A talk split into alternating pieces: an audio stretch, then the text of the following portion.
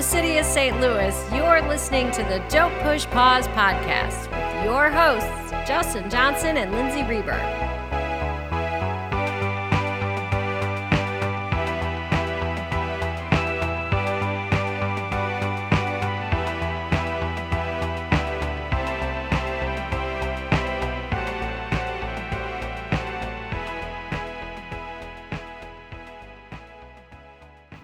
To the podcast. Welcome back, everybody. Hello, Justin. How's it going, Lindsay? Um, you know, honestly, I've been really stressed out Yeah. lately. Not that uh, you know this isn't, you know, uh, therapy time or anything, Right. but um, I've had a lot of transition in my life. I'm pretty stressed out. Yeah. Um, so uh, diving into a courtroom drama was kind of nice. What about you, Justin? I myself have been feeling a little stress. Yeah. I'm glad that we are still getting to do this, but we've both had some big life changes, have dealt with some loss. Yeah. Um, it's been a go.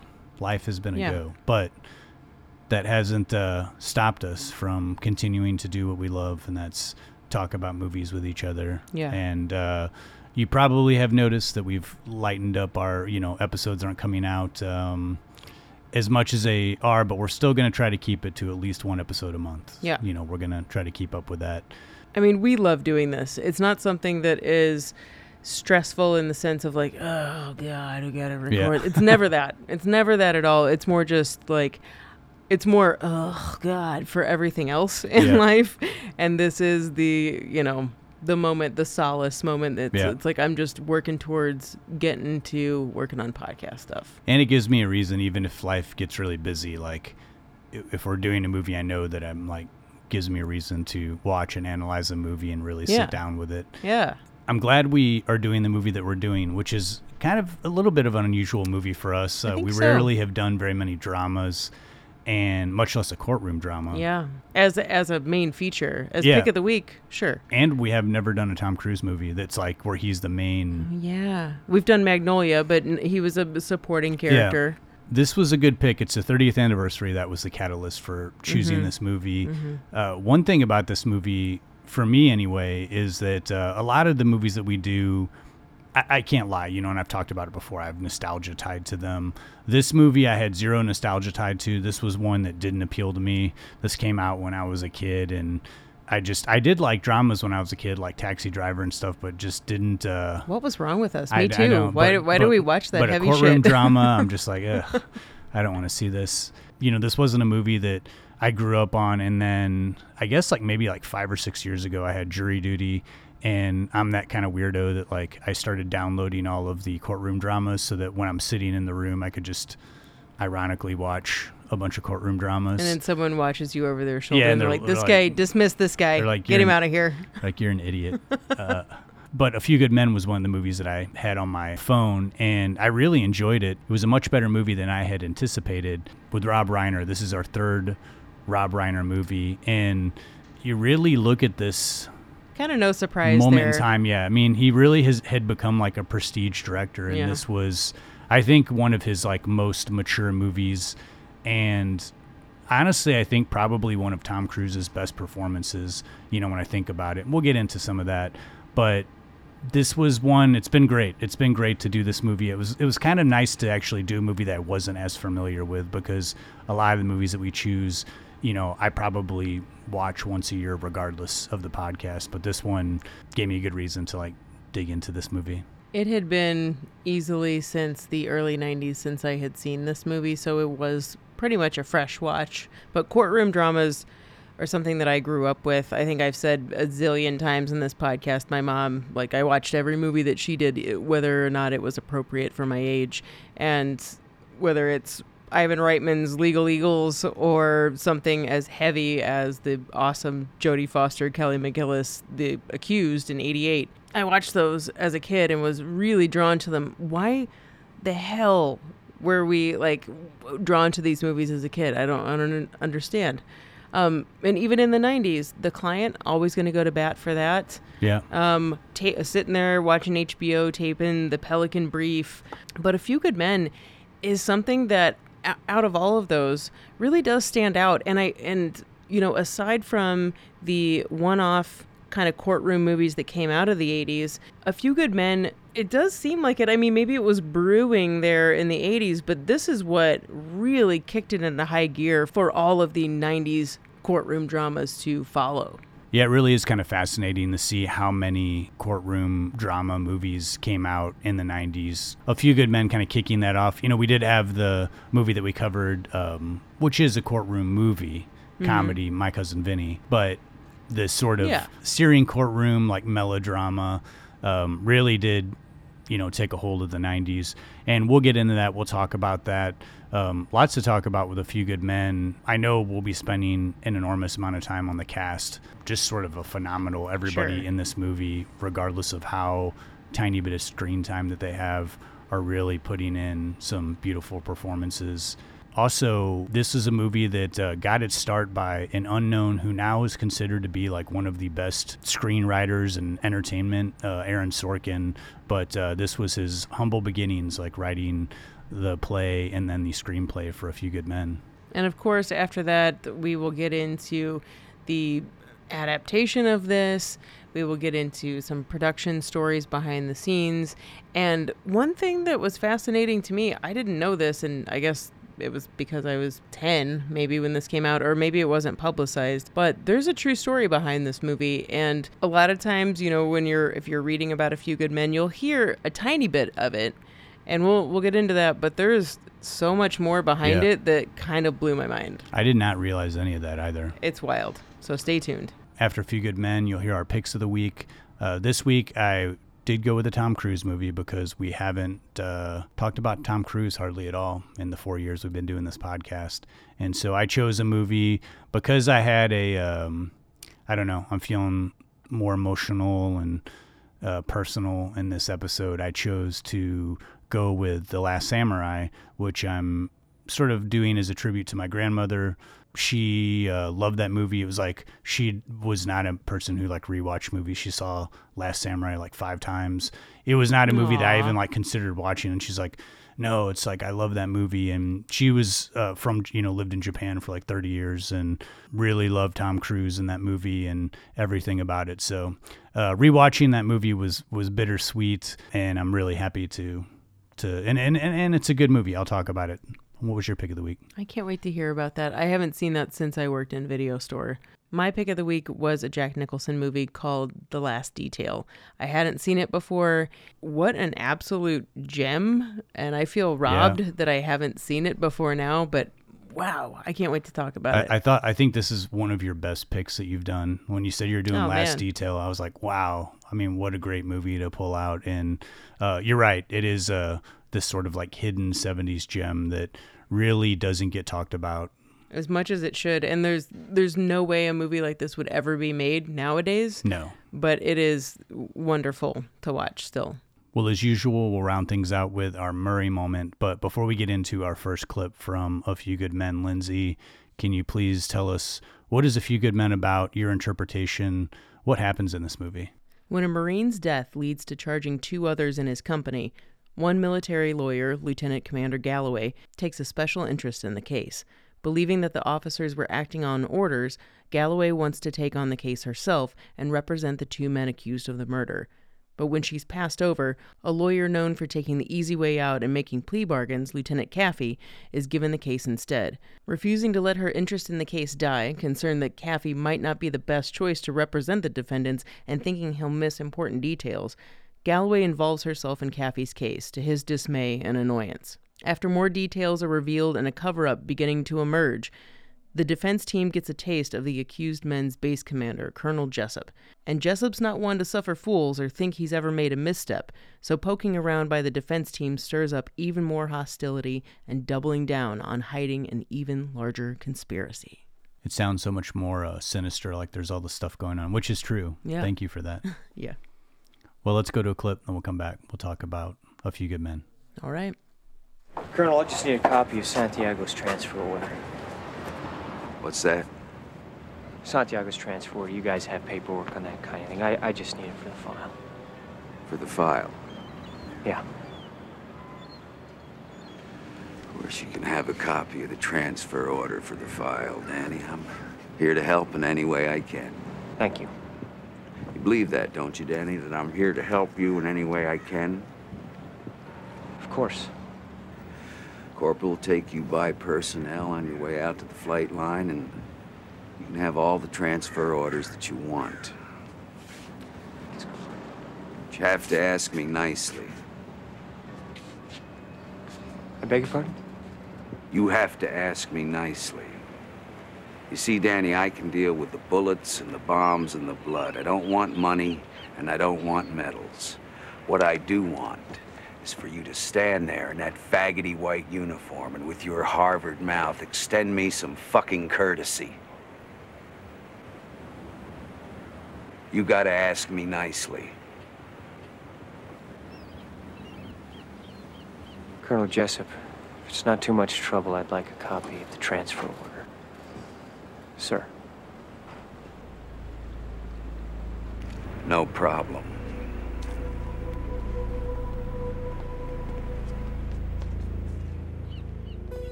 Now, I don't necessarily know if Aaron Sorkin, the name, is a household name. Uh, certainly, people that follow entertainment, like movie buffs, will know his name. But if you don't know his name, um, you probably are familiar with a lot of the movies or television shows that he's written. And he's one of those few writers that kind of bounced between creating television shows that hit big and then writing movies. So he kind of like did one or the other throughout his career. Um, but just to name check a few, uh, The American President was a movie that he wrote. He created the show Sports Night. He created The West Wing, which ran for like, I don't know how many seasons. He wrote Charlie Wilson's War. He wrote The Social Network. He wrote Moneyball. He created the show Newsroom, which was a big hit. He eventually started directing movies that he had written, um, including Molly's Game, The Trial of the Chicago Seven, and most recently being The Ricardos, which was nominated for a bunch of stuff. So many TV shows and movies that have uh, been beloved. And it's wild to think that this started out from a guy who claims he wasn't trying to become a writer. He didn't go to school to be a writer. He was uh, living with several people in New York in his 20s. Had a very, he said, he called it a lonely night in New York where it seemed like everybody but him was uh, out having fun. And out of pure boredom, he said there was an old typewriter uh, sitting on the desk. Uh, this sounds like totally made up, but I mean, I, this is what he says in an interview. Yeah, yeah. And that he starts like pounding the keys and just writing, you know, off the top of his head and writes all night long and realizes that a he really loves it and b maybe he has a knack for it and then uh, essentially um, starts writing the play for a few good men on bar napkins. He's bartending and he's like it, it just uh, again this sounds like stuff of like It re- hollywood folklore It really does. he claims it's it's real and i kind of believe it. He doesn't Yeah. seem like he seems like a no nonsense kind of guy if you listen to interviews with him. Yeah, I love the visual, whether it's true or not, of Sorkin coming home from work with all these napkins in his pockets with these notes of a few good men that he's going to sit down at the typewriter, which he's bought with all of his housemates, and like he's going to bang out this story. I don't care if it's true. I love the visual of this, it's just great. And this wasn't his first rodeo either. He had, um, in, in 1984, he wrote his first play called Removing All Doubt, and that would be performed at his alma mater, Syracuse University. And in 88, he also would write uh, Hidden in This Picture, that would debut off Broadway. So he does have um, this knack for creating stories. But where did A Few Good Men come from? I'm not going to completely give him all 100% credit for this because it was his sister, Deborah Sorkin, and she was the original source for what would be the story of A Few Good Men. So she had graduated from Boston University Law School and told her brother, You'll never guess where I'm going tomorrow. And she tells Aaron about this uh, case in Guantanamo Bay involving a group of Marines who were being defended for nearly killing another Marine in a I mean, this is basically the beginning of the movie for hazing this other Marine um, as they were ordered by their superior. This is before the opening credits of A Few Good Men. This is exactly what happens. And she tells him this. And to her, it also seemed like the Marines were kind of going out of their way to assign junior counsel to defend and experienced counsel to go for the prosecution. So Sorkin's writing brain takes over, and he knows if he's going to make this story into a movie, he knows a couple things. One, definitely the government's going to be set up to thwart the defense. That that is the story. That the victim needs to be dead before the opening credits, which is what we see in the movie. And three, that this story needs to be about the lawyers involved versus just the actual act, what happens um, in the beginning of the movie. It needs to be about these lawyers who are in over their heads. In addition, to uh, adding more depth to this, this is going to be a character piece about a young lawyer who's coming out from under the shadow of his father. So, adding a lot of uh, fictional aspects to the story, but taking in this giant, um, true aspect. And it is this fictional aspect of this younger lawyer living in the shadow of his successful lawyer father who has since passed, um, which is what eventually would draw Rob Reiner to being involved with the story. We'll get to that in a second. This story, this court case, is a great way to open a story because you just immediately have conflict. Someone was done wrong, and there's a problem that needs to be solved. Like, what a way to just like launch a, a story and then start, you know, connecting all the dots. Which that's the other thing. It's one thing to get an idea from somebody and say like, "Oh man, that make a great movie," and then sit down and start writing it but you need more than just the that one idea, and that's where Sorkin really, you know, his own creative process of like adding depth and adding themes and adding, you know, like you said, the Tom Cruise character living in his father's shadow, like all these elements that like really made for like a a nice, well-rounded. And in some courtroom dramas to come after this one, that's where you know the plot kind of falls thin is where you do rely upon this one instance this one thing that happens the actual crime and with this movie it kind of expands beyond that where yes that is the center of this movie the entire reason we're watching it but the world beyond it is m- much richer and thus making the end and and resolution to this case that much more fulfilling yeah. so lindsay let's uh for just a brief moment transition from a movie podcast to a true crime podcast. And because the, the the true story of what went down the the case is way creepier and more demented than what yeah. the case is in a few good men. What what really went down? I know you're going to get to more stuff on it uh, later in the podcast yeah, but just sh- briefly we should do it in two parts because um, we haven't really gotten into talking about a few good men and the developing of it.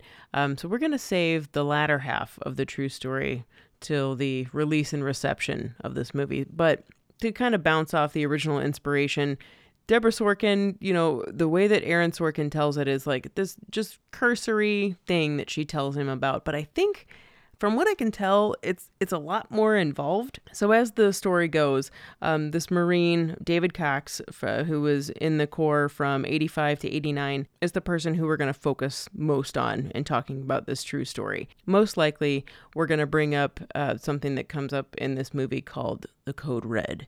If you're unfamiliar with what a Code Red is, in I don't know if it's just the Marines or if it's in all military. Justin, did you get any sense of that? I, I couldn't get a sense of it, but I think I think it sounds like a military term. Yeah. Yeah. Um, in a sense, it is. Just... Well, actually, I take that back because McCaffrey didn't know what a code red was. Oh, did he true. not?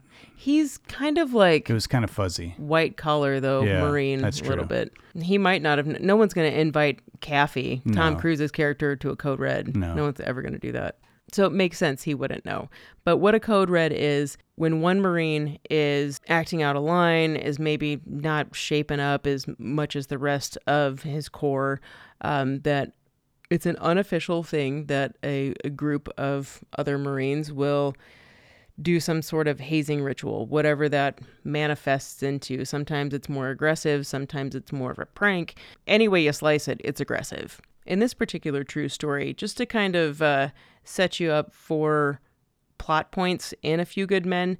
David Cox, um, he was originally assigned as a guard along the Guantanamo Bay perimeter, uh, which separated the base from Cuba. He also belonged to a group within the Corps uh, called the Ten. And this is, it kind of sounds like the popular kids in high school, is what I was imagining while reading it, which is you know, these guys who are completing insane challenges like running in full gear in 110 degree heat and hanging from a tower like 60 feet up just by one hand for a minute, you know, like really challenging yourself, I guess. Something I would never do. I don't want to do that kind of challenge anyway.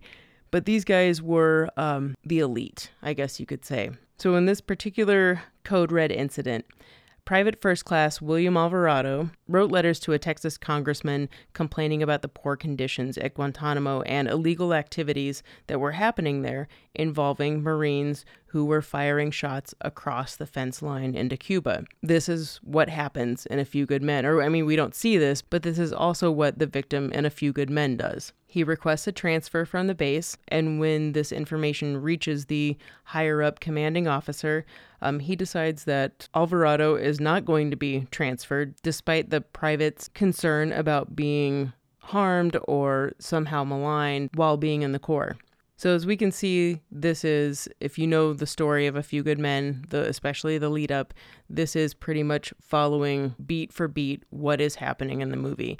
And in September 86, these Marines, the 10, were allegedly encouraged by this colonel uh, to perform a code red unofficially. And at 1:30 a.m., they entered Alvarado's room, restrained him while he was sleeping, bound his body with tape, stuffed a pillowcase in his mouth, and blindfolded him, assaulted him, dragged him out of his room. And ultimately, the plan was to shave Alvarado's head as punishment for speaking out against things that were happening in in the Corps and just basically talking behind his bro's back. Well, as this was happening, Alvarado began choking, and his lungs began filling with fluid. He was spitting up blood, and he began turning purple and lost consciousness. At that point, the code red was immediately stopped, and the Marines called for help. Alvarado went to the infirmary and was transferred to a Miami hospital, but he went on to make a full recovery. This man did not die. What happens in A Few Good Men? He dies. He totally dies. This is the uh, reason for everything to follow in the movie. The 10 that were involved in this admitted guilt and they were arrested. And that, again, that's what happens in this too. So um, it is interesting to me that for dramatic purposes, we, I mean, it is way more dramatic to, to kill the guy than let him live, right? So, in a sense, you know, everything, every movie, every story, everything is inspired by something. Um, but to take it and dramatize it and make it to where this guy dies and he didn't really die in real life, you know, is it, does it reflect poorly upon the people that were involved in this hazing ritual? Is this something that, you know, those people in real life need to be concerned with? Um, but this will come into play when the movie is later released. And I can only imagine that I mean, Sorkin was in his 20s when he wrote this, mm-hmm. and probably not thinking a that this was going to be a big Broadway hit, and that b it would get yeah. uh, it would be made into like a blockbuster movie. And you know, when you're younger, you don't really think about the repercussions of anything. Yeah, repercussions of anything, or like how that you know, oh, I'm just going to take this story of this real life thing, and like, is it going to affect the real life people that are out there? You know, or make other, you know, their families or whatever. Like once the story gets like told and turned around, and you know, there there's a million uh, post movie lawsuit type stories like this out there. It did make for a great film, and I think the premise itself is intriguing. And uh, like you said, yeah, I mean, having the guy die is that's what's going to kick things off and make the story seem much more heavy weighted. And great idea for him to add this element of the Jack Nicholson character where it's like this David and Goliath story of Tom Cruise, you know, battling this like elite military uh, personnel who like this is the way things are done here like you don't understand and but in a way that uh, feels like a story that is um pretty broad you know i don't feel like this is a movie that um takes a lot of like political angles. I don't feel like it's a movie that's like overly patriotic where no. a lot of yeah. times movies where the the military's involved it can sometimes the the patriotism can like really overshadow like any of the depth or like story that's in the movie and I feel like this movie kind of shies away from that you know it certainly does like take you into uh, aspect of the military, like with these code reds and like this sort of um, stand by the code of like the military and like, you know, we look out for each other and civilians don't understand, but it never gets too um, like heavy handed. Yeah, I have to say, I mean, at least for myself, that when it gets to the degree of patriotism or how this movie shies away from it, it's more about displaying what the vibe is as far as being in the Marine Corps as someone who's not a Marine or doesn't um, have any family members in the Marines. Seeing the degree of patriotism is a little terrifying. I think w- what's said in this movie is uh, the uh, hierarchy of what's important is unit, corps, God, country. Okay. And I, I like that Um, we're, yeah. It's absolutely terrifying. It's- and it's uh and we're introduced to that through Tom Cruise's Kaffee character who when he first interviews these two marines they're kind of laying it out for him like you don't understand the ones that are accused of, Yeah. of killing this guy. and you know Kaffee's in the navy but there's you know we we see immediately that they're the the marines take themselves to to a higher standard they're much more in tune with like this is how we live like this is how we survive is by this is your code and you stand by it doesn't matter what happens These Navy boys over here just don't even get and, it. And and so we're we're looking at these guys through Tom Cruise's character's eyes, and you know, and it is right away. You're like, whoa, this is intense. You know, these guys are living by some pretty crazy guidelines, and it just kind of gets a little bit crazier as the as the movie progresses. And for this movie, it is that code which is what has kept them from pleading guilty because to them, this is what they're supposed to do as Marines. And in a way, the, the moral dilemma that this movie poses um, is pretty fascinating in that sense. No, I totally agree because you are it's building and building and you're like all about these guys committed this crime. This is totally messed up and by the end of the movie, you know, we're, we're sympathetic to these two soldiers, even though they committed this crime. They were quote unquote following orders, but you get the real depth of like them still not even really understanding uh, what they did and why it was wrong, which makes the movie even more. Kind of disturbing. Yeah, yeah, absolutely.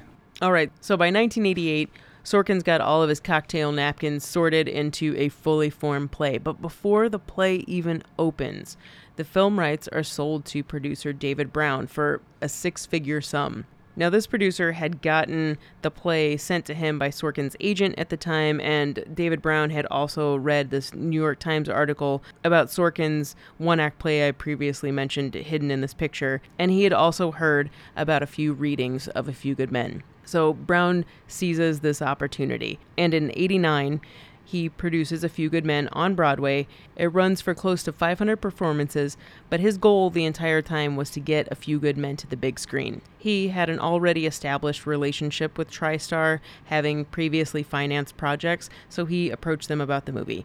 TriStar shoots him down because there wasn't any star power attached to the story at the time, which is completely ironic because, I mean, what this movie would be, it's like star after star. You can't sling a dead cat without hitting a celebrity in this movie. So in 1990, the industry buzz begins. Variety announces that A Few Good Men is going to be financed. Castle Rock Entertainment, Rob Reiner, basically Rob Reiner, um, finds out about A Few Good Men on Broadway, and after receiving it as a, a writing sample, Reiner goes to watch it on Broadway, absolutely loves it, and starts trying to hound this out, tries to acquire this movie because Castle Rock wants it. And now we've talked about Rob Reiner multiple times on this podcast. We've done two of his movies. Kind of love the dude, really. Yeah, and I love his Twitter feed, and like now, just as a refresher of where Rob Reiner was coming from when he was trying to get a hold of a few good men to direct. Started out as an actor, but then had just this enormous run here in the 80s of just one hit after another, um, starting with This Is Spinal Tap. The Sure Thing in 1986, he does Stand By Me, which we covered on an episode. Follows that up the next year with The Princess Bride, which is you know a classic. Two years later, does When Harry Met Sally, which is considered a romantic comedy staple. Um, then in 1990, does Misery, which we co- also covered on the podcast. One enormous hit after another. So really, the perfect director, um, someone who is going to handle a story that's very character driven. And as we've talked about on these other episodes about Rob Reiner, he is an actor's director. He came from an acting background. It's hard to find an actor who's been interviewed talking about Rob Reiner in any sort of bad way. The only thing they talk about is like how liberating it is to have an actor directing you that kind of you know knows the process, knows where you're coming from, is willing to let you take some chances and and also push you in the right directions. So word is out about Hollywood and Rob Reiner wanting to turn the play A Few Good Men into a motion picture as luck would have it for Sorkin, they want Sorkin to adapt the screenplay. I don't know that that's always the case where Hollywood's going to snag the original writer who doesn't have much experience and who's never written a screenplay in their life. And Sorkin said to his surprise, he didn't even know how to write a screenplay. He said he went out and like bought a book and he said he got so wrapped up on learning like the indentions and how to like the formatting of the script that he said he burned up like, you know, weeks and weeks. And he said finally, uh, William Goldman, uh, a famous screenwriter said, "Hey, just write the movie. Don't mess with format. There's people that will like take care of all that later on. He's like, just get the story out, get the characters out, get the dialogue out. And so he said after um, he got that advice, he was freed to just write the movie and sat down and started shaping the movie and taking it from a stage play to a, flowing motion picture, which I didn't know much about this movie. I kind of like when we would decide to pick it, I didn't even know that this was originally a play. I didn't and either. when I watched, I watched the movie first before I like kind of started doing any research. I like to do that, especially if we're doing a movie that I didn't kind of going in blind. Yeah.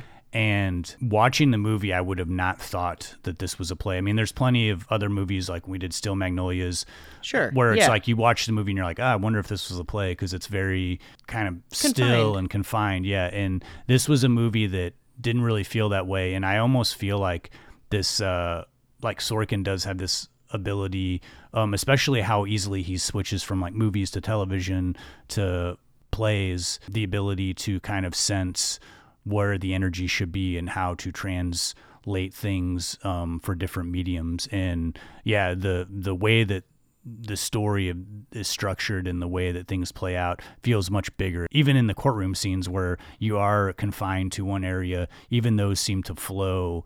And you know, a lot of credit due to Rob Reiner in the way that he directed the movie and, and staged things, but you know, a lot of that starts with the screenplay and, and Sorkin really it was great that he was able to adapt his own work. And with the help of William Goldman and Rob Reiner, Sorkin used their guidance to finish out the script. Sorkin would say that Reiner, uh, he'd give him major credit for helping plug a lot of plot holes. So since Sorkin had spent nearly, you know, the previous year watching this play performed, he saw the things that weren't working as a play. And Reiner helped him figure out what was not going to transfer from a play to the screen. And also when you have a play it's very confined, like you were just saying. And sometimes it depends on what the movie is. Like there's some movies, like Clue's a great example. That how it is as a play, it's going to transfer perfectly over to a movie. But you also have to have action, and this movie needed a kick of action, not you know fight scenes or something like that, but you needed to have interesting visuals. You needed to have interesting setups, drama, and there needed to be new scenes that were written and inserted into the film that weren't in the play. And a lot of these scenes were integrated into the play version of A Few Good Men, which I think says a lot about Sorkin's ability to be critical of his own writing, which is pretty cool, I think, of a writer to not say, no, this is exactly how it is and nothing can change, but to take your film adaptations and go, this is going to work actually in the play too, Yeah. and make it even spicier. And Reiner does a great job, I think, in, in many scenes where he keeps the action moving, not necessarily like the camera's like flying through the hallways, but you know, as far as like staging characters and blocking and having Tom Cruise enters, he's he's he's walking with Kevin Bacon and he's talking about an issue and then Kevin Bacon's in a hurry and he's like, I gotta get out of here. And then Tom Cruise walks out of the building and then we cut to the outside and then Demi Moore's waiting there for him, and then they have a conversation. They're walking to Tom Cruise's car, and then he's like, "I gotta get out of here," and then he gets in his car, and, and then he drives off off screen.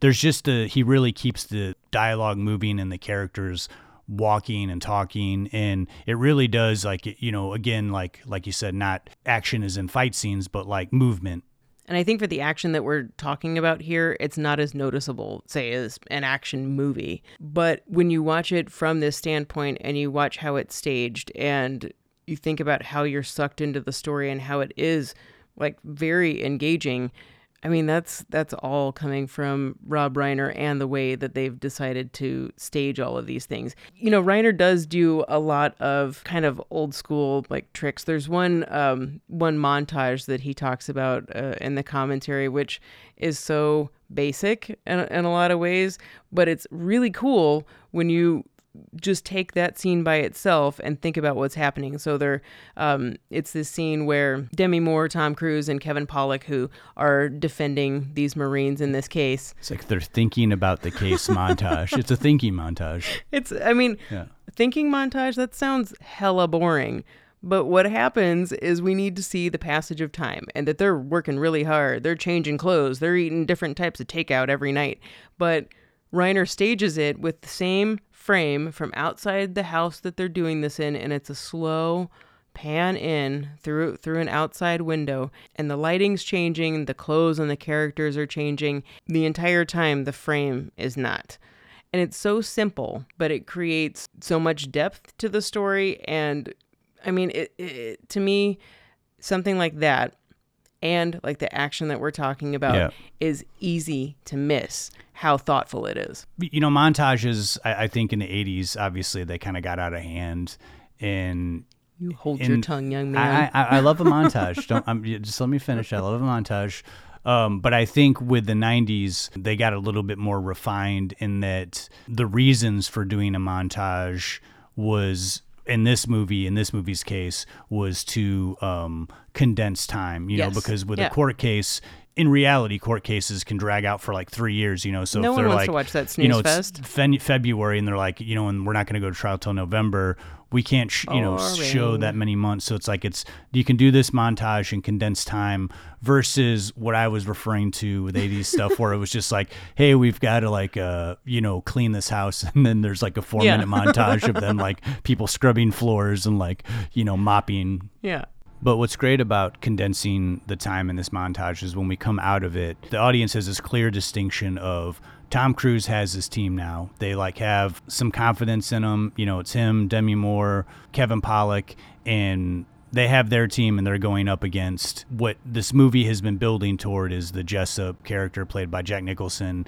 All the while like packing this movie full of themes of like, you know, what it means to be a man, machoism, you know, Tom Cruise having issues with his father and like living up to his birthright.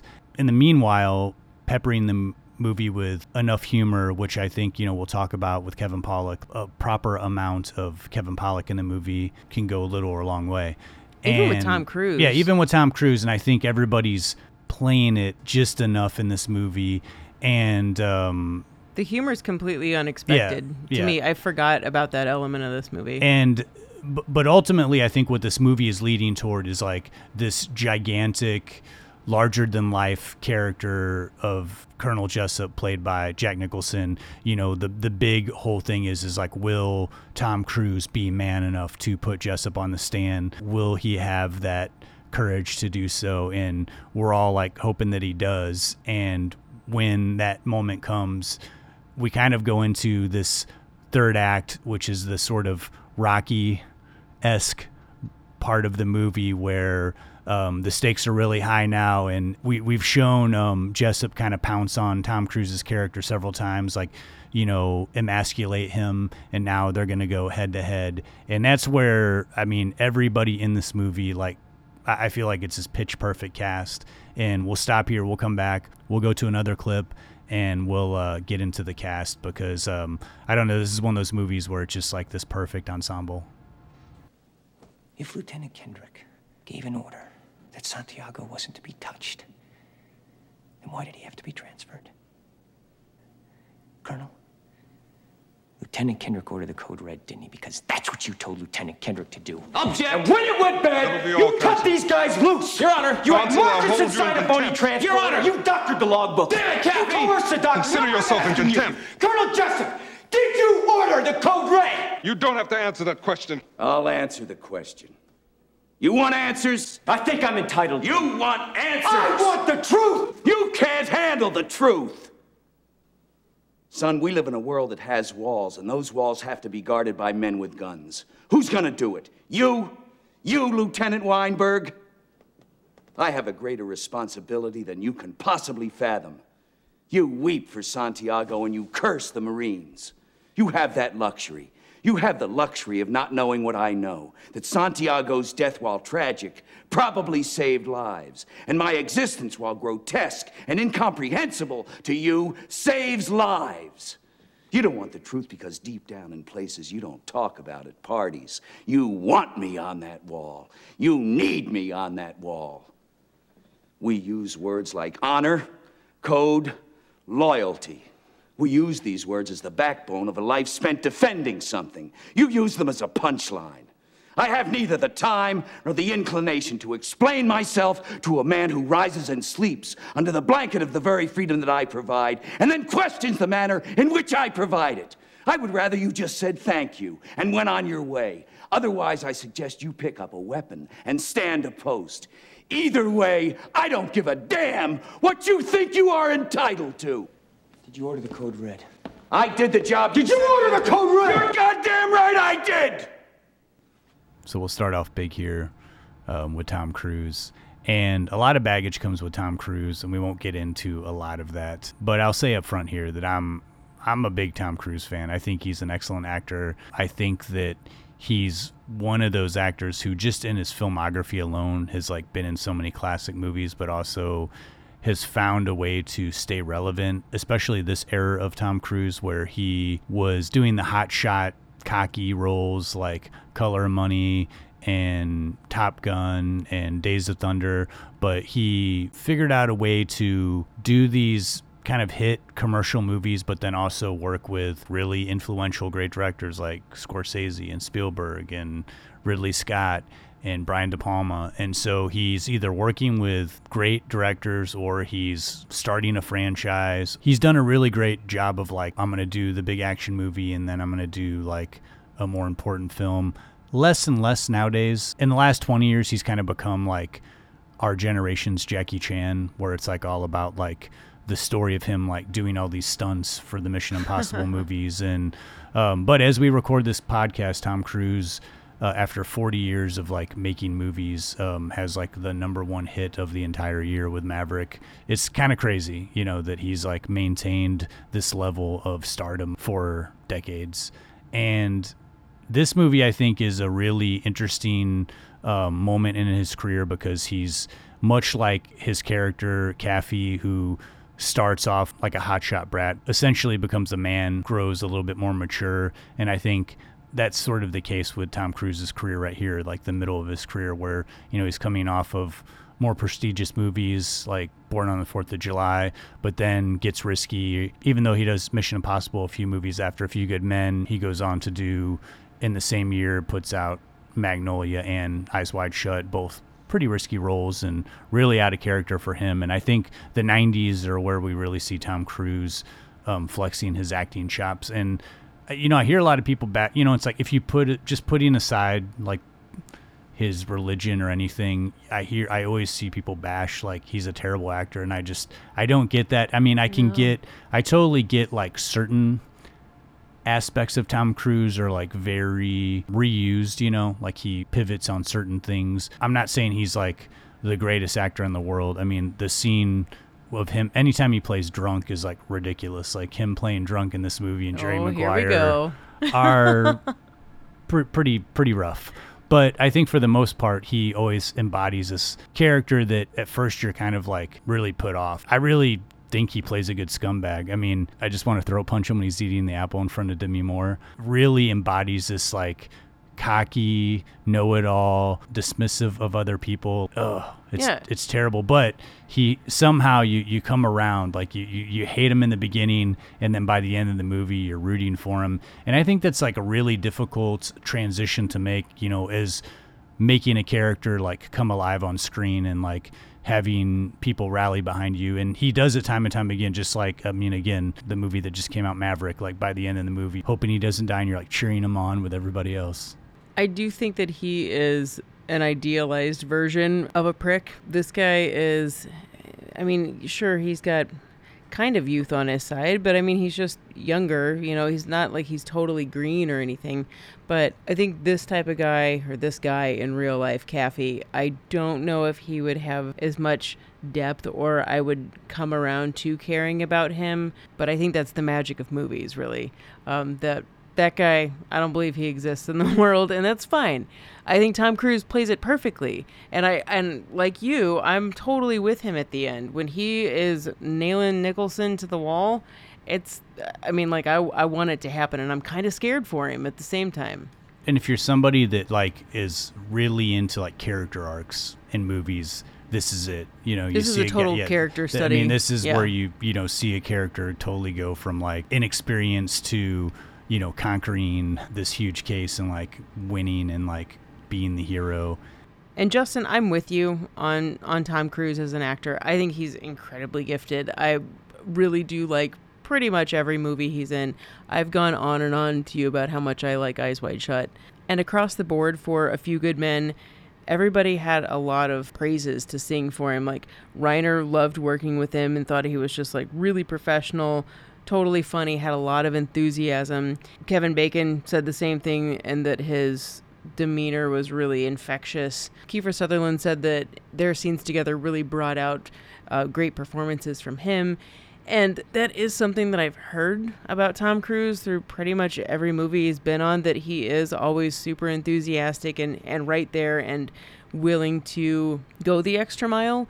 Um, even down to one thing we kind of touched on before with Rob Reiner being the actor's director, somebody coming from the world of acting, that Tom Cruise wasn't afraid to say, Hey, Rob, I don't know how to say this line. How do you want me to say it? Just do it for me, and I will do it. And that's uh, there's there's a line where Kaffee is very annoyed and uh, doesn't really have a good uh, comeback for Kevin Bacon in a scene, and he says, "You're a fucking lousy softball player." Like it's a terrible moment for his character, but um, I can actually understand how you wouldn't know how to say that because it's an uncomfortable moment. So Tom Cruise, as an actor, going to your director and saying, "Look, I'm I'm coming to you. You tell me how to do it." And he did the same thing for the drunk scene too. Reiner kind of laid it out how he wanted this manic behavior mixed with humor and just kind of a guy at the end of his rope, but at the same time conflicted. And there's a lot of emotions going on in that drunk scene, and I know how you feel about it. And I don't know. I guess it's because I do like Tom Cruise, even when he's drunk in Jerry Maguire. There is something that is charming about the dude, even when Yeah. I feel like he's never had a drop of alcohol in his life. I do think that he's a great actor, and I, I think that he does shine in this movie. and he was already getting like hefty paychecks like he got paid 12 and a half million for a few good men though that's that's very very um, impressive uh, I think more impressive is uh, Jack Nicholson, who Jack Nicholson's in the Guinness Book of World Records, or he was for a while for like making the most money for playing the Joker and Batman. I think like after back end deals or something, it was something like crazy, like fifty million dollars. But he uh, famously was paid five million for ten shooting days of A Few Good Men. So he he said it worked out to where he was getting half a million dollars a day. I just want to stand up and like applaud Yeah, him. I Like, mean- dude, way to go. You're getting half a million a day to uh, come out, and not only that, uh, everybody at this point in time, I think Jack Nicholson is all around. Most actors like respect him, and they think he's like one of the greats. But especially during the time of A Few Good Men, even Tom Cruise was like not intimidated, but you know felt the weight of like we have like this legendary actor in our midst. Like let's all be our best. There were so many of the actors that said at their first table read when Nicholson came out with his first line or his first scene that it was this kind of cooling sense of like, oh my God, he's elevating us right now just with his first line in this. And everybody kind of felt not that it legitimized the movie, but just that everyone automatically thought, okay, I got to bring my A game for this because I'm I'm with that. I'm acting with that guy. You know, I was kind of down on Jack Nicholson for a while. I've mentioned to you this before. I love the movie The Departed, but I've just always have felt that Jack Nicholson was like horribly miscast in that movie. I just don't find him scary in that movie. I just, Mm-hmm. you know, He's terrifying in this. yeah. Well, and that and that's the thing is like I think combined with that and just like years of like people doing Jack Nicholson impressions and stuff, he's not in a lot of movies that that I like throw on routinely. So I hadn't really seen other than like The Shining and stuff. You know, I was curious how I was going to feel about this because, like I said, it had been, I don't know that I'd ever really like sat through this entire movie, but I've heard the, you can't handle the truth like a oh, million yeah. times in pop culture growing up. Man, watching this movie, just that first scene at Guantanamo where they face off with Jack Nicholson, he's like immediately kind of being like cordial, but then he kind of rips on Oh, you mean the first Uh, scene the with very, very Demi and Tom Cruise? yeah, or Oh. well, but when he first meets Tom Cruise and he kind of like is Yeah. finds Yeah. out who Tom Cruise's father is, and then you know Yeah. is kind of ripping on him a little bit, and he's like, "How is your old man?" You know, and Tom Cruise is like, "Oh, he's dead," and Jack Nicholson's like, "Don't I feel like the asshole?" But like this intensity, and then ag- yeah, when they face off and they're like having lunch, man.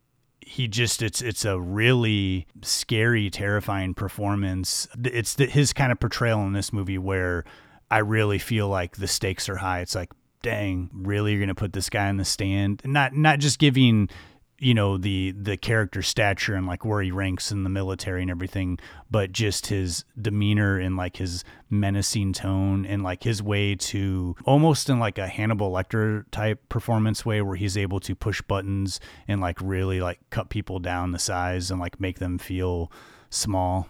Even in his first scene with Kiefer Sutherland and JT Walsh, that moment we realize you don't mess with this guy. This isn't going to be um, someone who is going to play by anybody else's rules. And whatever he's going to say, in a sense, you're going to automatically feel like, well, I have to do that. I don't have a choice. and since watching this movie, I kind of got on a a Jack Nicholson kick, and I watched several Nicholson movies, uh, including The Pledge, which I had Oh, never yeah. seen.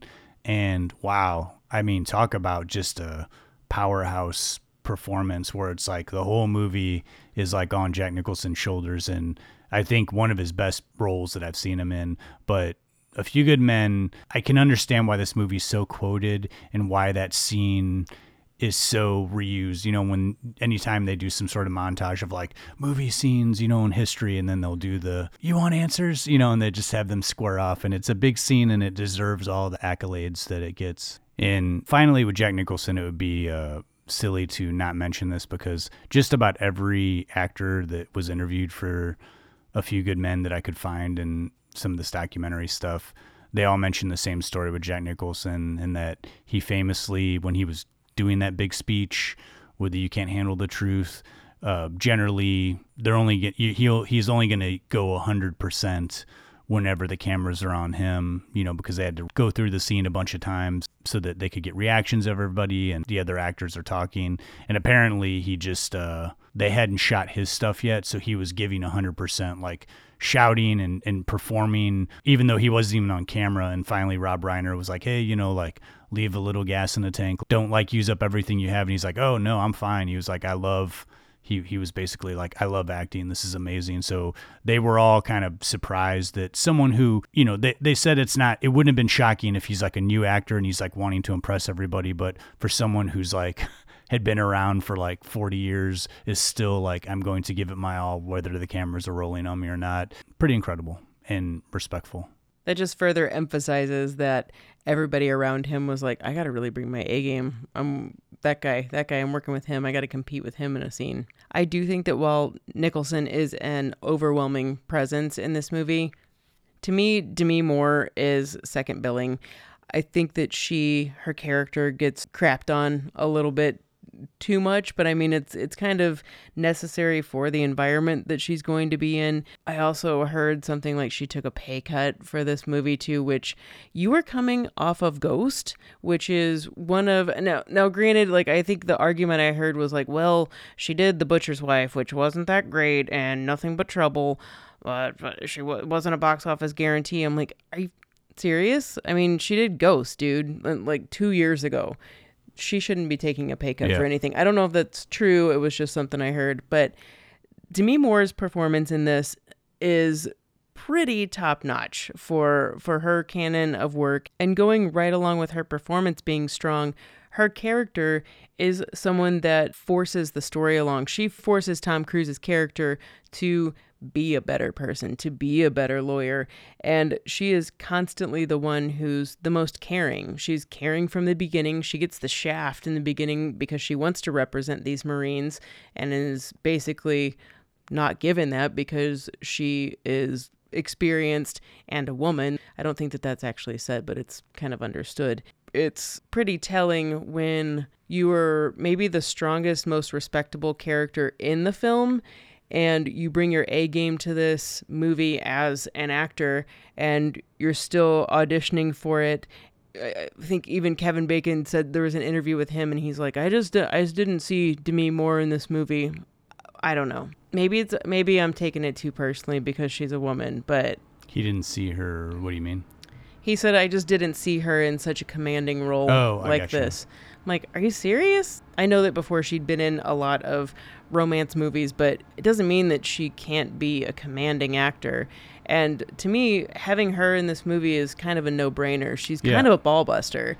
I always thought of that. Even in Ghost, that's a genre blender. Of, I mean, romance based, but still, like, such a strong performance in that movie too. When when I was watching this movie, my first thought was, "Geez, does like no one have an ounce of humanity about the fact that this person, this this soldier's like dead? Yeah. you know that he was like She's the essentially only one that murdered. cares. Yeah, and she's she's the only one that has like kind of is coming at it with like compassion and logic. And then, you know, toward the end of the movie is the one who's like hoisting up Tom Cruise's character and reassuring him that he is a good lawyer. It's her character that like basically drives like you said drives the movie. There's one writing aspect, and hey, I'm not trying to say Aaron Sorkin had a mistake in his character development here, but I do think that, but I guess I am saying that.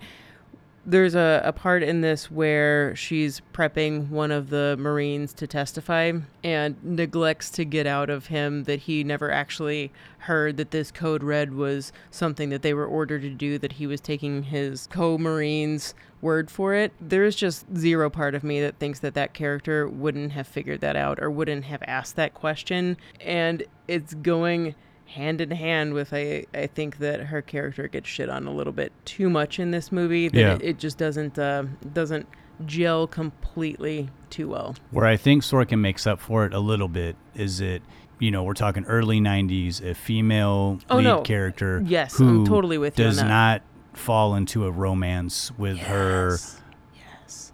essentially you know coworker which you know in any other movie in the 90s you know and 80s for that matter if it was a, a woman and she's in the workplace that, that she's got to she's got to fall in love. There's got to be like a romance. And this movie is absent of that. I think the studio is pushing for them to go in that direction and I'm glad that they didn't because it is refreshing and I think that you, you could you could totally see where it would have slowed the movie down. I like it because it keeps the movie feeling professional like they're not worried about getting involved with each other because what's important to them is the case and it doesn't get put on the sidelines so that they can have some sort of like romantic entanglement. It feels very like realistic to me of like people who have drive and like what they want to do is like focus all their time and energy on trying to get to the bottom of this case. And even when Cruise's character is still in his immature phase, he's all cocky after they've had like a good night of getting the case together. And Demi Moore turns around to say, basically, and one more thing. And he goes, You don't even have to say it. You, you're taken by me, blah, blah, blah, blah, blah. You want to kind of date me, or whatever he says. And she's like, Actually, that's not at all what I was going to say. I was just going to say, Don't forget this tomorrow. That I think was uh, definitely to her credit and to Aaron Sorkin's writing credit too. They do add one shot of her looking longingly in his eyes while rain's pouring down on her face. They're like just standing in the rain. Is that right Yeah. after he just told her to Yeah, f off, yeah. basically, when he's drunk? She's probably like, "Am I really gonna do this? Am I gonna give you another chance Yeah. to like when I just want to kind of get out of here?" Like I said before, it had been a second since I've seen this, and I couldn't remember if that happened. And every time it felt like, "Is something gonna happen?" I'm like, "Please don't, please don't, please don't kiss, please." I'm so happy they don't. Yeah. I knew the cast section of this was going to go kind of long, so we're going to run through some of the secondary characters a little bit quicker. We we try our best not to be negative on this podcast. You know, uh, you know these are always movies that we love. Where are you going with this? Well, just off mic, you know, we talked about we both kind of feel the same way about Kevin Pollak. I'm not a Kevin Pollak hater. I've just he's always been someone that I've not found particularly funny, and sometimes in movies he kind of, just he kind of gets a little hacky. I'll watch his Um, 10 hour interviews any But well, any that's the thing. week. that's the thing. The guy has a podcast. He's an amazing interview. He's Yeah. got so many great stories. He's a phenomenal storyteller. But think I said earlier, it's just like a little bit of Kevin Pollak goes a long way, and I think he provides the right amount of comedic timing. Does what he does best in small portions, and then also offers up just a tiny bit of explanation that the movie needed as to why he doesn't like these military guys and why he doesn't want to get as heavily involved in the case. And there's this real moral dilemma, and we as an audience see, kind of are feeling the same way. I think that Kevin Pollak's character is of like these guys are bullies. You know, they mm-hmm. they bullied this guy. I don't care if there was a code red. I don't care if they're sanctioned by the military and given all this power. They bullied a guy and they tortured him, and now he's dead. And I don't have any sympathy for these guys. I don't even like the fact that I'm helping defend these dudes. And I don't know, it's a real moment. And I, I think Kevin Pollak does like a really good job in this movie. I would say this um, and his brief moment in Casino are like my two favorite. Uh, you know what? And as much as I'm not, I've never been a huge like Usual Suspects fan, but I do think he delivers some really good comedic timing in that. And again, not a Kevin Pollak hater. I just he's always just one of those actors where it's never been like, oh, Kevin Pollak's in this. I better brush out and see it. in the same way that uh, Kevin Pollak's character is used in small doses for being plugged in in exactly the right way. I think the same could be said for a lot of other well known actors that are in this movie because, like we said before, it's littered with famous faces. And I agree, Kevin Pollak um, does an ample job bringing drama, a little dose of humor. But I would say also the same thing could be said for, say, Kiefer Sutherland. I mean, he's made a career out of being a jerk and in a lot of things. And thankfully, he's his career has not been completely typecast as that. But I do think a character who is showing his ugly side a lot in this film uh, that could get a little tired, a little annoying, and a little one note. I don't think that that happens with Sutherland, and I think that that is due to the same thing with Pollak, is that we have it in small doses.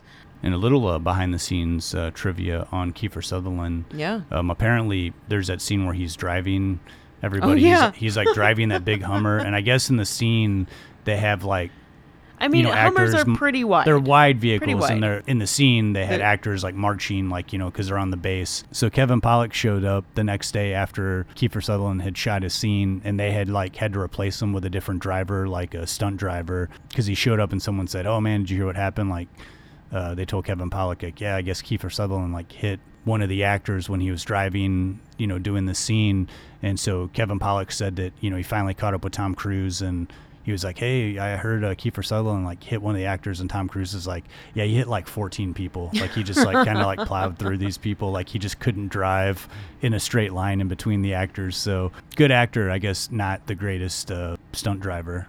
And this is a movie where, just like Kiefer Sutherland, an actor who had done many movies where he's like the star and then started going into character work and ensemble pieces. Same thing for Kevin Bacon. Yeah. And I think Kevin Bacon is the same way. I really like Kevin Bacon, but I think that his best performances is when he wasn't the star of a movie. Uh, right around this time, you know, he was doing that, uh, you know, did JFK, did Sleepers. uh, don't get me wrong. I still, I mean, Tremors is one of my favorite movies, and I think he's perfect as a lead for that movie. But it, that's still kind of an ensemble. And, uh, River Wild, another one where he Oh yeah. and plays a good bad guy. Plays a good bad Love guy. movie. But I also find it interesting that you know you have a few of these actors like Sutherland and Bacon who were leads in movies, but they were like, "Hey, I'll take these smaller roles because we have Tom Cruise and Jack Nicholson, and this is going to be like a big hit movie."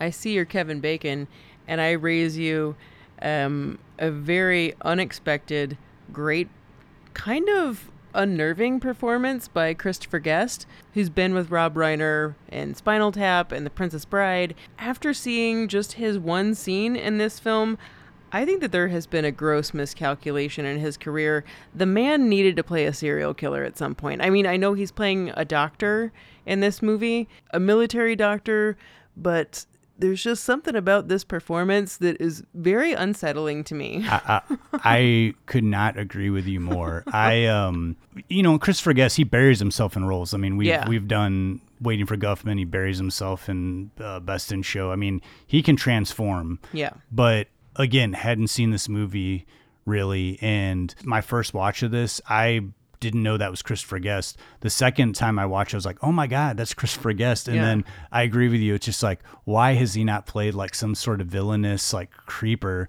Because he does. It's like he's a doctor that maybe kills his patients on the side. I mean, the way he plays it is so chilling. Oh man. So if anyone out there has any pull somewhere, Christopher Guest, Yeah.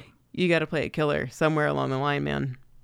And another uh, person who plays kind of creepy character is J.T. Walsh. Yeah. and here he again plays not it's not really a creepy character but a disturbed character and we also have probably the most like traumatizing scene where he uh you know his his really kind of fed up with like covering up for the Jack Nicholson character and he can't really live with himself that the soldier got killed and so he like kind of helps out Tom Cruise is like giving him all this information on the side, but then dresses up in full military garb and then like shoots himself.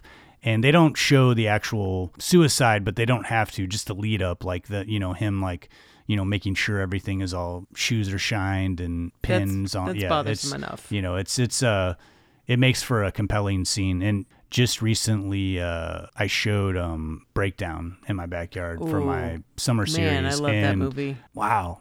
But one, it was one of his uh, last few movies and just a great, great villain. Yeah. He's an actor that not his performance, but his characters can be grating to me. But after I watch it, I'm like, man, that was an awesome Yeah. performance because I mean he's he's doing that. That's how the character's supposed to be.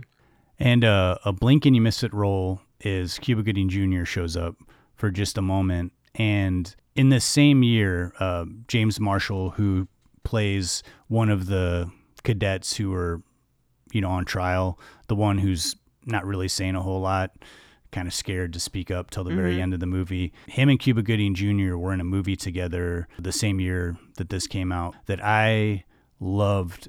Didn't bother watching A Few Good Men, but I saw this movie Gladiator in theaters and then watched it like 10 times on VHS. It's a fighting movie. Brian Dennehy's like plays like a evil coach. Man, it's kind of a forgotten movie, but early Cuba Gooding Jr. and you could tell it was a movie where they were trying to launch James Marshall as like a lead, but the movie bombed. And I mean, the guy still got work. Don't get me wrong, but Yeah. uh, if you haven't seen Gladiator, I highly recommend it. I think I haven't seen it in probably like 20 years, but I loved the hell out of it when it came out. Another tiny role you might miss is uh, Noah Wyle. He shows up in um, at least two, three scenes. One person who we're kind of saving till last, even though he is an incredibly important part of the movie, is Wolfgang Bodison, who is playing the kind of like lead of the two Marines with James Marshall, um, who are on trial. This was his acting debut, and it is so wild to me because I almost thought, man, I, this guy isn't familiar. I wonder if they like just got a guy straight out of the military because he's really like I believe it. Well, that's what I thought too, because I, Really? I wouldn't, yeah, I thought he was straight out of the military because I don't think his performance is particularly good. But he seems like a friggin' But marine. yeah, he seems like, he seems like, you know, they were legit. like, give this Marine some lines when he's doing Yeah. the Marine stuff, but when he has to get a little dramatic, it you know, it's it's kind of like a very loose performance. It doesn't again didn't feel like someone who was like a trained actor. So it wasn't surprising to find out that he wasn't an actor. I was super surprised to find out that uh, they hadn't cast this person and Rob Reiner was like, "Man, we need someone who's like this like an imposing dominant character and he couldn't find the right person. He, you know, was like going through casting and then I guess one day he was just like, you know, someone like uh someone like Wolfgang. Wolfgang was uh Rob Reiner's assistant at the time. And Rob Reiner approached him. He's like, Hey, have you ever thought about acting? And Wolfgang was like, No, not really. And he was like, Well, you know, can you sit down with me? And like they worked this out and he asked him if he'd be willing to try it. And uh, sure enough, ends up getting like going toe to toe with Tom Cruise and I mean, not just has like a few scenes. I mean, like, he's in it for like a large portion of the movie. He has quite a few lines. Yeah. If I had to criticize the movie at all, I don't really like his line when he looks at Tom Cruise and at the end, Oh, at the very end, you know, he earns his respect and he's like, "There's an officer on deck." It's it's the only time the movie gets a little hammy, and I think his delivery is it feels hammy, but I don't think that's his fault. yeah, it's you know, that. but pretty wild casting story, and uh, you never know. You never know uh, who's going to you know say, "Hey, do you mind putting that stapler down? We need you to act in the scene with Tom Cruise." God, I wish that would have happened to me in college on Yeah. some student film. That would have been pretty cool. Instead, they're like, "Can you put this burlap sack over your head? we, we need uh, we need to throw you into this pit of snakes for this horror movie." Do you mind standing over here? And what we're gonna do is we're gonna push you against this wall aggressively. You're just gonna be a body double. Thanks. So again, just all around fantastic cast. I mean, I know like ensemble cast isn't a genre, but you give me a, a big ensemble cast, especially with a bunch of great names, you really can't go wrong. And this movie really was a smash success. Cost around 40 million to make. And we know a lot of that money was spent on Cruise and Nicholson, but it makes uh, 243 million in 1992, which, you know, I know that doesn't sound like a ton of money because like there's so many movies now that make like a billion dollars or whatever, but that was probably like half a billion dollars in today's money. Really big uh, hit with older people. And again, I think it's a movie that just would come out in theaters today. You know, this is a movie that would, you know, settle in on HBO or it'd be like a Netflix movie. I would love to see a movie like this in theaters. Or be developed into Yeah. like some type of mini series Yeah. type of thing. Which, you know, I think this would have, yeah, I, well, this definitely would have been like Yeah. a five part For sure. mini series if it came out now on sure. Netflix. There was one thing that was interesting to note, and I guess this was probably deliberate. Was Columbia released this movie at the same time as Nicholson's other movie Hoffa? I guess just to build the hype, maybe around oh, there's two Nicholson movies out in the theater. Which one are you going to go see? Um, but it surely pissed off Jack Nicholson that both of his movies were kind of competing in the box office at the same time. I saw Hoffa. That weirdly, I didn't see a few, good men, but I saw Hoffa because Oh, really? I liked JFK when I was younger, and Mhm. then it was sort of like the sequel. Yeah, yeah. So before we jump into um, our picks of the week, let's uh, transition back into our true crime pod again, Lindsay, so you can finish up your story Okay. about the real life uh, crime that happened that A Few Good Men was based on. Okay. Before I get to the unsettling details of the rest of this story, there is a- one little tidbit that I feel is of some importance to know that when A Few Good Men opened on Broadway, the people that were involved in the real life situation were not aware of it. And David Cox, who I talked about in the beginning, um, was one of those. And after finding out, he was super upset. He resumed his military career after the court martial. There were some details changed.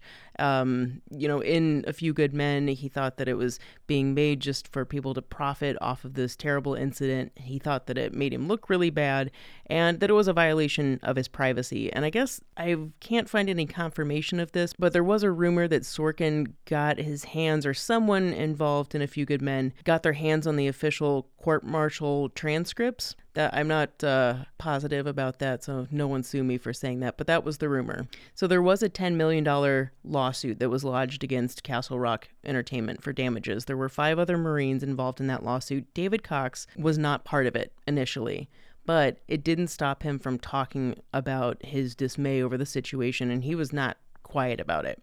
So in January of 94, Cox disappears from his home. His girlfriend comes home and finds things that are out of place in their house, and she can't find him. She's calling friends and family, and it's just not like him to not be around. And, you know, this is obviously something is wrong. Her partner is no longer there. There are no leads, tips, he just disappears. In April of 94, Cox's body turns up in the woods, a half a mile from the nearest road. His body's located between two hunting ranges, and police, you know, thought, well, whoever killed him obviously did it there, so no one would hear the gunshots. The medical examiner noted that Cox was shot execution style in the back of the neck and three more shots to the torso. This is a really sick detail that I mean I can't help but feel like if this was directly related to him talking about this incident. Um, that he was found wearing his military issued camouflage field jacket, his Marine Corps Scout sniper hoodie, and white sneakers and jeans, which at the time there was snow on the ground, and he just. It's not the appropriate like shoes he would have been wearing. It's not like he was just out for a walk in the woods wearing this. And his family also said that he never brought out any of his military garb, anything like that. There's a lot of speculation around this case. It was never solved, at least in what I've been able to find. I know that the case was reopened a couple years ago. People thought that it was either obviously military related, or another curious thing was that Cox had talked to his brother about, uh, he worked for UPS at the time and knew that there were people that he worked with that were stealing packages and he was squawking about that too. So, who knows what I mean, someone knows what happened to David Cox, but kind of a wild end to this story. I mean, A Few Good Men's already out. The movie's done. This is 2 years after the fact, but that's what really happened. And completely unexpected ending to that man's life. Just totally insane. Yeah. I mean, just I, I can't help but feel either someone was like, "We're gonna stage it to look like it's something related Right. to the military," or it straight up was. Which I'm more inclined to kind of believe that one, More conspiracies going on. Right? I don't know. This is like uh, this whole uh, ending to this story and what happens in a few good Yeah. men is like really not uh, making the military look so great. So No. maybe David Cox talking about the whole thing, you know, he made a difference in talking about it and making people uh, not completely trust Yeah. the military. Kind of wild. Well, we're going to return back to our movie podcast, but thank you for giving the uh, details on the uh, rest of the story. Join us next time when Justin and I, um, on our Dateline inspired podcast, uh, we'll talk about finding women in wells, like in the Yeah. ring, and uh, the ending of A Few Good Men. Yeah. It was a nice little detour. Yeah. Well, let's move on to our picks of the week. Lindsay, I want to hear about the last detail. With the military and Jack Nicholson being the connection to A Few Good Men, this film was just too good to pass up. The last detail really hit me in such an unexpected way. On the surface, it's the simplest of stories. Two seasoned Navy men are saddled with the assignment of escorting a quiet sailor across the country to begin his eight year prison sentence. Really, The Last Detail is a road trip movie, a very male road trip movie, but not overly machismo laden, which is one aspect that surprised me. Starring Nicholson looking like a pinup boy from 1973, Otis Young, Randy Quaid, this movie had me glued to it. In the best 70s story driven style, I kept waiting for some big thing, some event to happen, some conflict. But the key to this movie is subtlety. 30 minutes in, and I'm thinking, could this movie really just be about two Navy guys who feel bad for this meek, quiet kid who's old enough to defend his country but not old enough to drink, who didn't successfully steal 40 bucks from a charity box, and now gets dishonorably discharged and sentenced to eight years in prison? Really? This is the movie? And I don't mean that in a flippant way. But this is really about these guys becoming friends with this guy they're taking to jail. And they know that this meek guy is going to get the crap kicked out of him for the next eight years of his life. So they're kind of going to do this bucket list check off thing on this road trip for the next couple days just to get this guy some life experiences. Yeah, this is what this movie's about through and through. There's barely any machismo or fronting from the beginning. Nicholson plays Buddusky, first class signalman who's partnered with Otis Young playing Mule, a first class gunner mate. Randy Quaid is playing a young seaman, and the man who they're hauling to prison. Once Buddusky and Mule have assessed that Meadows got a raw deal, it's apparent that they have sympathy for the kid, so they decide to take their time getting Meadows to his destination. And here's where the unexpected heart of the film is unveiled. In between intentionally missing connecting trains, we get day drunk with these guys. They cause a ruckus with some Marines just because Buddusky and Mule take Meadows ice skating. They take a detour to see if Meadows' mom is home. They crash a church and learn about chanting. They pay for the kid to have sex for the first time. And for Christ's sakes, they get Meadows a bracelet for their quote, Navy of Three and find the finest Italian sausages along the way. I mean, this is such an unexpected story.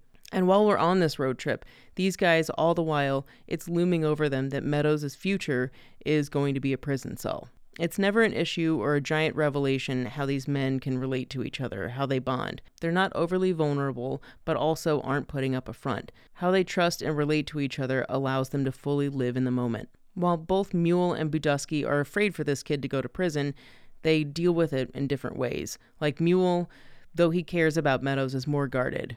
This ain't no retirement party or farewell, we're taking him to prison. And Buddusky, on the other hand, wants Meadows to toughen up, speak up for himself, say what he wants. If his eggs aren't over easy, don't accept him the way that you get him, send him back. The last detail asks the audience to go along for this ride. There are moments of reflection, sometimes dark, but I'd argue that while one could say this movie is a little depressing, I think it all matters in how you look at it. There's nothing that can change Meadows' future, so how do you deal with the time up until then? I mean, geez, this could double for a movie about a terminal illness, except this one has a little bit more levity. The writer of The Last Detail served temporary duty as an assistant to a naval guidance counselor, and the two exchanged stories, and that's how this movie was originally born.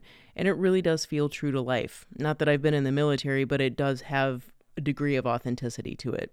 And this could also be due to its semi documentary style, using a lot of natural light, realistic dialogue and situations, and the pacing works hand in hand with editing for this film, too. The story flows, both visually and through the plot line. Scenes are cut together through fades, blending softly into the next frame, so this kind of distorts time for the audience. The story takes place over a week, and these guys are really flying by the seat of their pants. And even though there's certainly structure, I kept thinking to myself, there's no way that this movie could be made today. It's structured seamlessness and fluidity that, in the wrong hands, this movie could really drag. Like a lot of character driven stories, you've got to have solid leads, and Nicholson, Young, and Quaid all pull their weight equally, all three being extremely different characters from one another and come together for this surprisingly emotionally effective movie. Three other faces to watch for are, in a minor role, Carol Kane, playing a sex worker who gets partnered with Quaid, and in two very, very minor speaking roles are Nancy Allen and Gilda Radner, both in their film debuts. I totally lurched forward when I saw their baby faces on screen. The last detail's a journey. We're not beaten over the head with emotionality or by being sentimental. It's a story that just rings true for everyone. This movie is for anyone who's ever enjoyed Hal Ashby's other films like Harold and Maude or Being There. You would definitely get down with this one. There's an unofficial sequel by Richard Linklater called The Last Flag Standing, which stars Bryan Cranston, Laurence Fishburne, and Steve Carell that I really need to check out. It's not like this movie ends begging for a sequel, but more like you've spent so much time with these guys that I actually want to know what happened to them. I've heard of that Linklater movie. I never knew that that was an unofficial sequel. I uh, have never seen that, but I've always wanted to. Yeah, something tells me he would be a perfect person to continue on that yeah, story. his style of filmmaking. Yeah. going nice and loose. Yeah. All right, Justin, it's your turn. Tell me about your pick of the week. So my pick was The Last Samurai, an epic tale produced, co-written, and directed by Edward Zwick, who did a few other epic movies, uh, Glory and Legends of the Fall. And both of those movies very visually stunning. This movie is the same and also has a lot of the similar themes that were in those movies. A lot about honor, a lot about the changing world of smaller forces trying to fight bigger forces. In this movie, Tom Cruise plays a very uh, downtrodden captain who has fought in the American Indian War. Um, he was very traumatized from that. We learn later in the movie that he witnessed his uh, army killing women and children, and he's not forgiven them for that. He's very, very uh, traumatized, um, possibly alcoholic, and he gets hired to go to Japan to train a military because the Western world is coming into Japan. And from what I understand, this movie did get criticized heavily for its historical portrayals. I guess, in historically, this movie's based on a lot of real things, but um, it was mainly like uh, European influences, but in the movie they changed it to American influences. But there's a Japanese businessman who sees the industry happening in America and he wants to, you know, they've got the railroad happening. The movie starts in 1876, so we kind of start seeing the dawn of the new world. Tom Cruise is brought in. They're going to pay him basically to train a new military that's more along the lines of an American military where they have guns, training them to shoot because the Japanese way of life, even in fighting, was samurais and everybody used swords and knives. They weren't using guns. And so I think you could look at this movie several ways. You could look at it as like how guns kind of change society, change culture. There's a lot of like big picture ideas in this movie, but you never really feel like it's like bashing you over the head. It doesn't feel heavy handed, and that's what I like about it. There's this movie runs about two and a half hours, and there are times where it's like it takes its time. It's kind of meditative, but it tells a really good story. Tom Cruise, uh, again, goes in. He's going to train this military, but he comes to find out that they don't really know anything. They don't know anything about fighting. And there's a new emperor, and they want to get this military ready to fight the samurai rebellion, who is again trying to hold the old ways of Japan, the old ways of the culture, and they go. He trains them. They go to fight. Some of the samurais are killed because these this new military has guns, but Tom Cruise happens to kill one of the main samurai leaders. But he's captured. He's taken back to their village, and at first he's kind of treated like crap. Half of the samurais want him dead. They just want to go ahead and kill him. But the the leader, played by Ken Watanabe, uh, wants to learn from this white man. He wants to learn about his enemy, as he says. And so he keeps him alive, and he actually has uh, Tom Cruise staying with a woman whose husband is the one that he killed. She has two children, and she's nursing him back to health because he's pretty battered from the battle.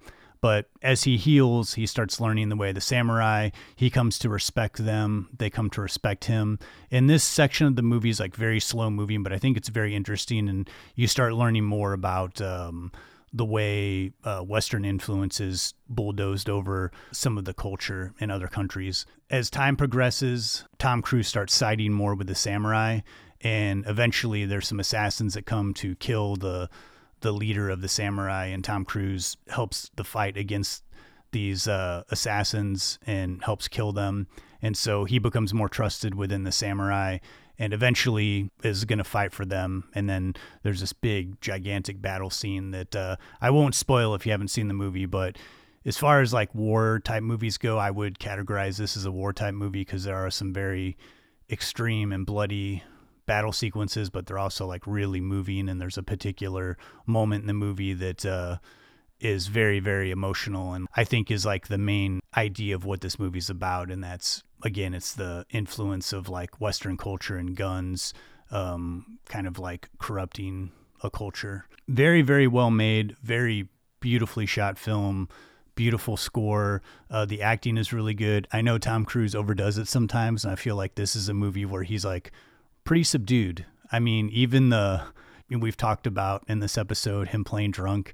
He does play a little drunk in the beginning of this movie, but it's more of like an angry drunk and does it pretty well, I think, you know, as far as like Tom Cruise playing a, a drunk character it doesn't get as Hollywood as I thought that it would. Um, there are scenes where Tom Cruise is speaking Japanese, and a lot of the movie is in Japanese with subtitles. The leader of the samurai, played by Ken Watanabe, he had learned English, so it makes sense when he's talking English to Tom Cruise. But when Tom Cruise isn't there and he's speaking to the other samurais, they speak Japanese, which is something that a Hollywood movie doesn't do all the time. You know, they'll just have everybody speaking English even if they're not around someone who is not English speaking. So I appreciated that about the movie. And I didn't learn as much about the samurai culture as I hoped that I would from this movie, but you do learn a little bit. And it's not, you know, this movie isn't like a big history lesson, but it is, uh, it did make me want to go find out what really did happen during that time. And so it is a good, if you're interested in history and interested in wars, this is like a, a really great movie to look at. So, Last Samurai, totally worth checking out, and totally, uh, I think one of the better Tom Cruise performances, in my opinion. From the trailer that I remember, this seemed like such um, an epic movie to watch on a big screen. It did look really beautiful. I still haven't seen it, but um, I know it's streaming for free right now on Tubi, and I'm looking forward to checking it out. Yeah, I highly recommend it. Tom Cruise, he looks pretty good with facial hair. Yeah, you know, he's got facial hair and he's got the. I always thought that he looked pretty good with the long hair. Long hair. He's like kind of grown out. Yeah, he looks great that Yeah. way. Yeah. Well, those are our picks of the week: The Last Samurai and The Last Detail. Hmm, Whoa. Two last movies. Not planned. No, it wasn't. Well, here's your Murray moment.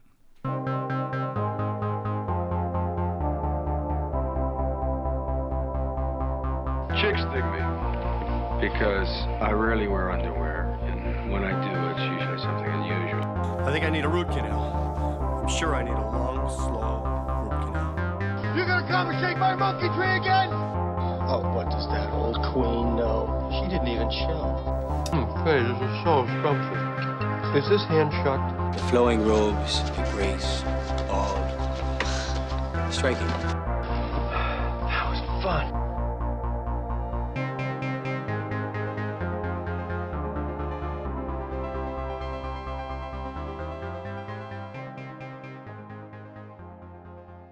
After almost 100 episodes, this Murray moment is inspired by internet know it alls, the um actuallys of the world out there.